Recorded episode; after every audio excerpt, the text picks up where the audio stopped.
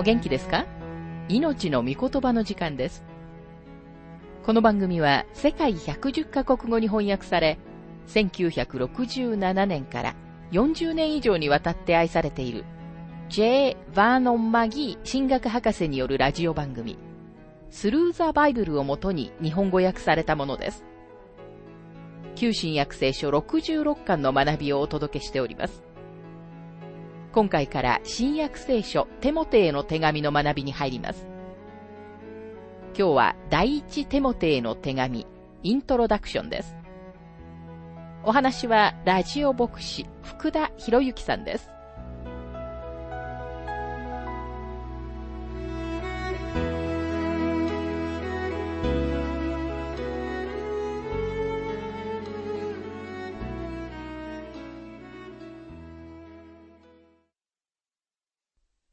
さて、今回から新約聖書第一テモテへの手紙の学びに入りますが、第一テモテへの手紙はパウロによって書かれました。第一、第二テモテへの手紙、そしてテトスへの手紙の3通は、牧会書簡と呼ばれています。なぜならこの3通はどれも地域教会と関係があるからです。これら牧会書簡は例えばエペソビトへの手紙などとは対照的であることがわかります。エペソビトへの手紙の中では、パウロはキリストにある信者たちの集まりとしての一つの体である教会のこと、そして教会の栄光に満ちた素晴らしい地位のことを語っています。キリストの体にあるすべての信者たちからなる目に見えない教会は、この地上で地域的な集まりである地域教会のうちに現れます。さて、ただ建物の上に尖った塔、先頭をつけて、そこに金を据え、講談を正面に、聖歌隊を回廊に立たせて、昭栄を歌わせたとしても、新約聖書の意味での地域教会になるのではありません。そこには一定の特徴がなければならないのです。地域教会は、主イエスの教会としての条件を満たすためには、特定の方法で自分自身を示さなければなりません。牧会書簡と呼ばれるこの三通の書簡は、パウロと一緒に働いた二人の若い説教者たちに向けて書かれました。それはテモテとテトスです。彼らはパウロがキリストに導いた改心者でした。つまりパウロのミニストリーによって彼らはキリストへと導かれたのです。パウロはこの二人を自分の助手として彼らに地域教会についての指導を与えました。この三通すべての書簡の中でパウロは二つのことを取り扱っています。それは教会の心情と教会の振る舞いについてです。教会の中では礼拝は正しいものでなければなりません。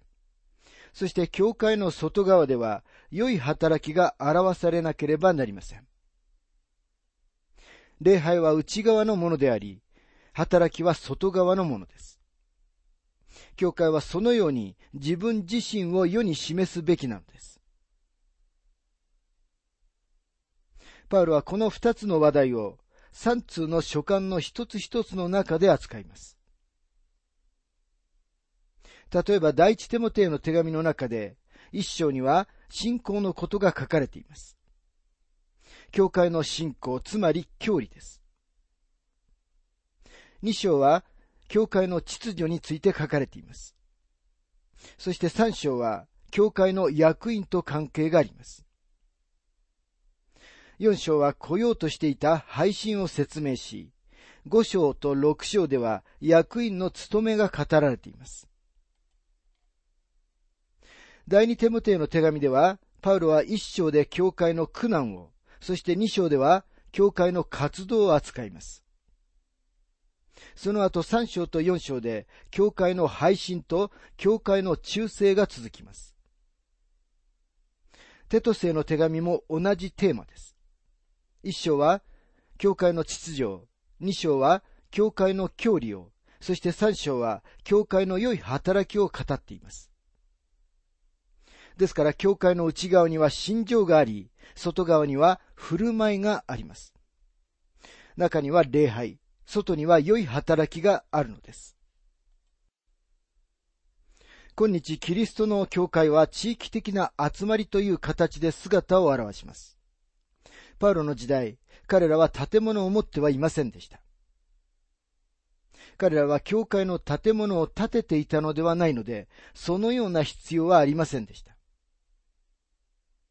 一般的に彼らは誰かの家で集まるか、おそらく公共の建物の中で集まっていました。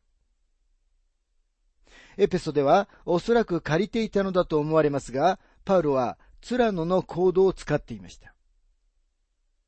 パウロは毎日シエスタと呼ばれるような昼寝の時間の間に行動を使っていたのだと思います。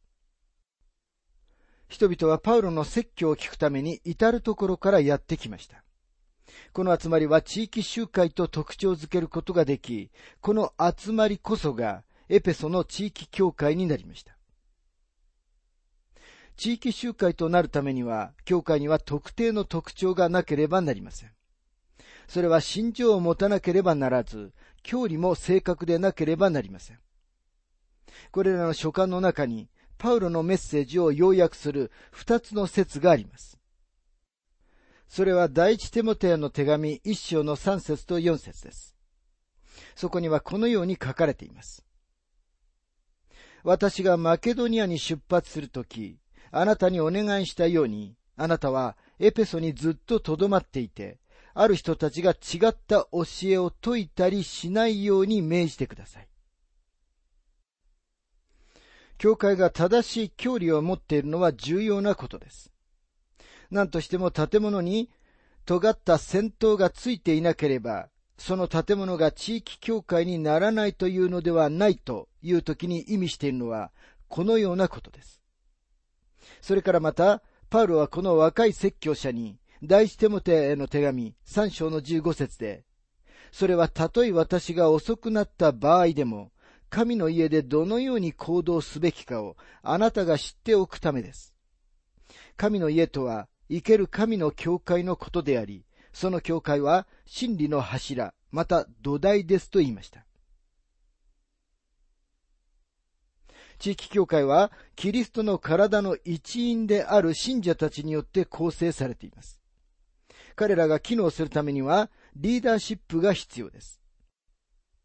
その場所を履くために誰かが任命され、またもしストーブがあるなら、それに火を入れるためにも誰かが任命される必要があるのです。マギー博士はご自分の経験を次のように述べています。私が最初に使えた小さな教会では、時々私が教会の掃除をしました。それは小さい田舎の教会だったので、日曜日の朝には最初に教会に着いた人がストーブに火を入れることになっていました。私はいつでも少し遅れようと努力しましたが、おそらく2回に1回は私が火を入れました。このようなことは本質的なことです。同時に聖歌隊があり、そのリーダーがいるのは良いことです。これに加えて、パウロは教会が秩序正しくあるためには役員が必要だと言います。役員は教会にいなければなりません。そして彼らは特定の条件に当てはまらなければならないのです。教会は秩序正しく機能しなければなりません。またコミュニティに対して良い働きを持って自分たちを世に示していかなければなりません。残念ながらそのようなことは今日ほとんど理想だけで、地域協会はいつでもそうあるべきようには自分たちを示していないのが現状だと思います。これらの牧会書簡から三つの形の教会政治が出てきました。それらはいくつもの大きな教団によって取り入れられています。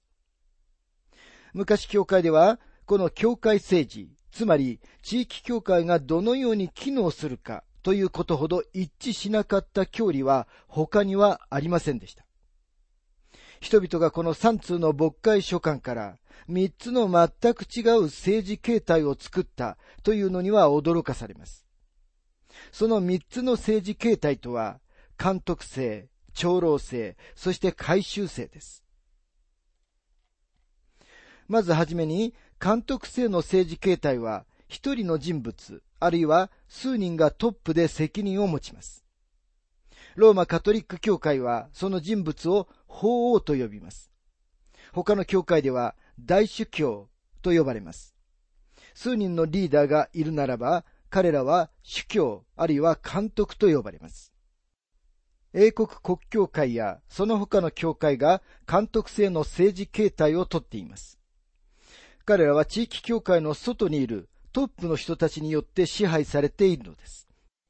二つ目の長老制は代表制とも呼ばれる教会政治形態です。これは地域教会が自分の教会のメンバーの中から長老や執事と呼ばれる特定の人たちを役員に選びます。地域教会の政治はこの人たちの手に委ねられます。残念ながら、教会は地域教会のレベルを超えた組織によって結ばれ、その組織が地域教会を支配することがあり得ます。三つ目の教会政治形態は、監督制の全く反対で、回収制の政治形態です。組合協会やバプテスト協会にこの形態が見られます。この政治形態は、回収である人々が決定をし、実際にコントロールをします。教会全体がメンバーを受け入れることや、地域協会に関するその他のすべてのことに投票して決定します。教会の政治形態について、マギー博士は続けて次のように述べています。おそらくこれを聞いているあなたは、どのようにして牧会書簡の中の同じ言葉から三つの教会政治の形が出てきたのか不思議に思っておられると思います。さてもちろん、いくつかの言葉については違った解釈がされました。これから牧会書簡を学んでいく間に、そのようないくつかの解釈を示していくように努めたいと思います。とても興味深いことは、初期には三つのすべての教会政治の形がうまく機能していたということです。でも近年は三つすべての政治形態が辛酸を舐めてきました。どれも昔のようにはうまくいっていないようです。三つすべての政治形態のそれぞれの教会のメンバーがみんな内部闘争と無秩序と不和があるのが現実です。それでは何が間違っているのでしょうか？システムそのものが間違っているのだと直ちに言う人がいるかもしれません。アメリカは代表制の市民政府を持っているので、この質問は興味深いものです。私たちの政府は、教会政治を模範として作られました。ご存知のように、初期の入植者たちは王を持ちたくありませんでした。王政は彼らが知っていた唯一の政治形態で、彼らはもう王には飽き飽きしていたからです。彼らは独裁的な形の政府は望みませんでした。また自分たちを支配されるのはあまり気が進みませんでした。そのことは一人一人に投票権があることについて話す今日の地元の政治家たちの話を聞いていると不思議に思えるかもしれません。入植時代、女性には投票権はありませんでした。また、地主ではない人たちには投票権はありませんでした。土地を所有し、一定のエリート階級に属していた人たちだけが投票権を持っていたのです。入植者たちが自分たちのことを王に支配してほしくないと思った理由は、彼らが人間の性質、つまりお互いを信頼することができなかったということです。私たちは彼らを素晴らしい愛国的な生徒たちだと考えます。それでも彼らは人間でしたし、欠点に満ちていたのです。彼らはお互いを信頼できないことを知っていましたから、一人一人の人間の手に権力を与えることはしませんでした。同時に彼らは権力を人々の手に任せることもしませんでした。なぜなら彼らは人々に関しても確信がなかったからです。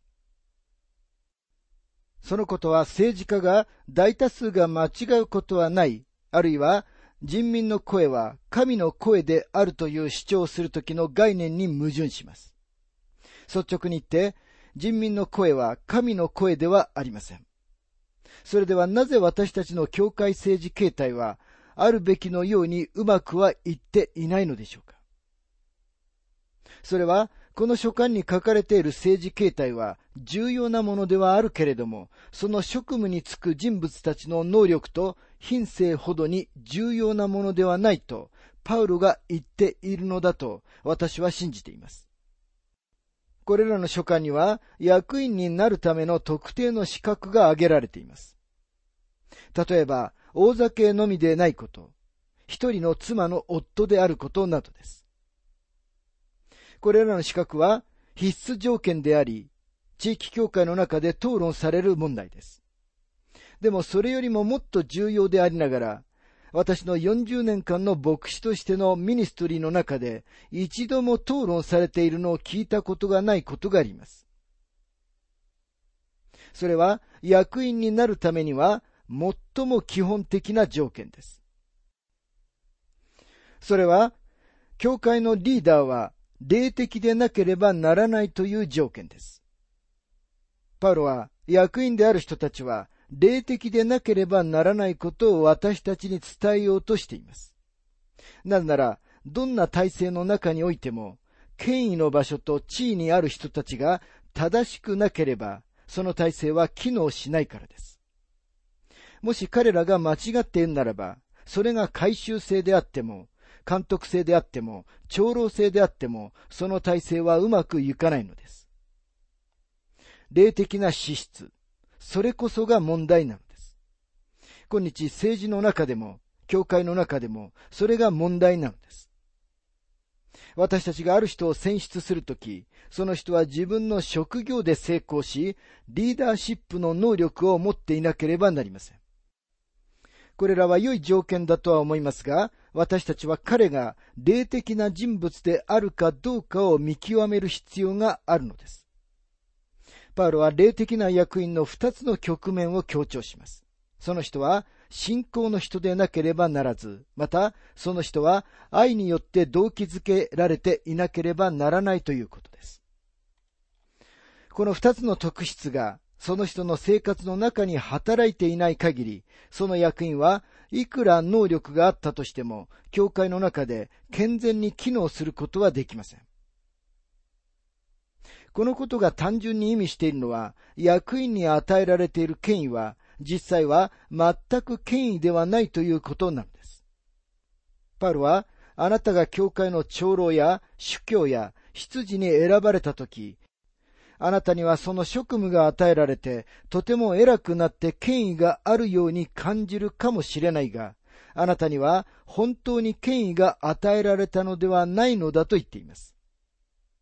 それはどういう意味でしょうか？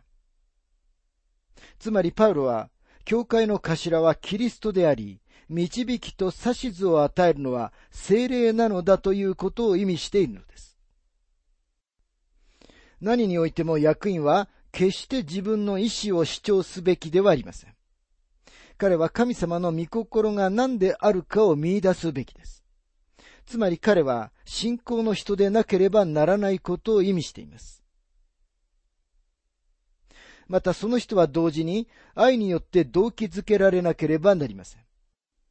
それはその人が人にお世辞を言いながら歩き回り、人の背中を叩いてご機嫌取りをするというようなことではなく、彼はその教会でキリストの御心を成し遂げるべきであるということです。キリストが確かに教会の頭であることを確認するのが彼の仕事です。さらにマギー博士はご自分の経験を次のように述べています。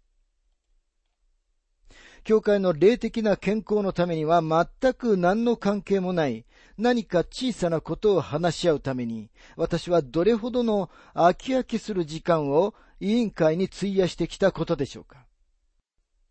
それらのことは教会の霊的な健康には何の関係もありませんでしたが、そのような無駄な時間を費やしたのは、自分は霊的な人間だと思っている一部の石頭で頑固な役員の意志に大いに関係があったのです。そのような人は自分がキリストの御心を成し遂げなければならないということはついほども分かってはいませんでした。なぜなら、まず第一に彼は一度もキリストの御心を求めたことがなかったからです。彼がやろうとしていたことは自分の意志に従うことでした。彼は自分の意志が正しいと考えていたのです。キリストは今日も地域教会の頭です。パウロが一章の一節で、主を主キリストイエス。日本語には主という言葉が入っていませんが、英語では、The Lord Jesus Christ our hope つまり、主キリストイエス、私たちの望みとなっています。パウロが主をこのように呼んでいることからも、主が教会の頭であることがわかります。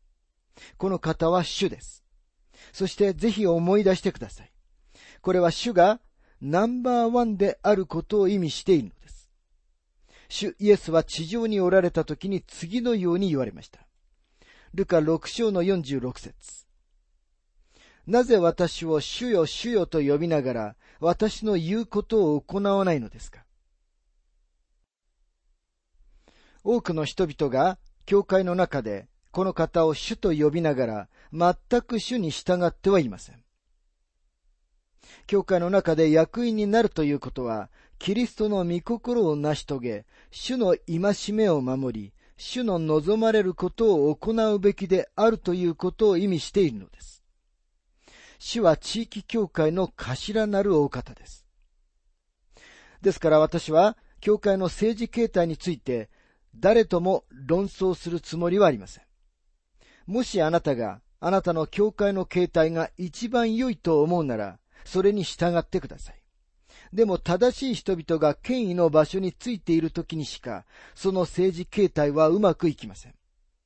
もしそこにいるべきでない人が権威についているのなら、どのような形態を取り入れても、その教会政治はうまくいかないのです。霊的でない役員は必ず教会に支障をきたします。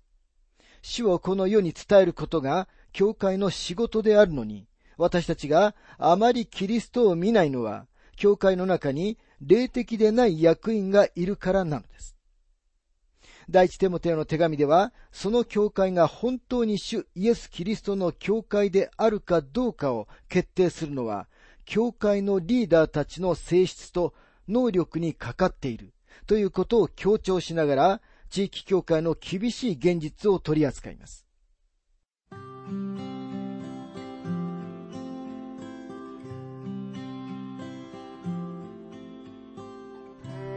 命の御言葉お楽しみいただけましたでしょうか？今回は第一テモテへの手紙イントロダクションをお届けしました。お話はラジオ牧師福田博之さんでした。なお、番組ではあなたからのご意見、ご感想、また聖書に関するご質問をお待ちしております。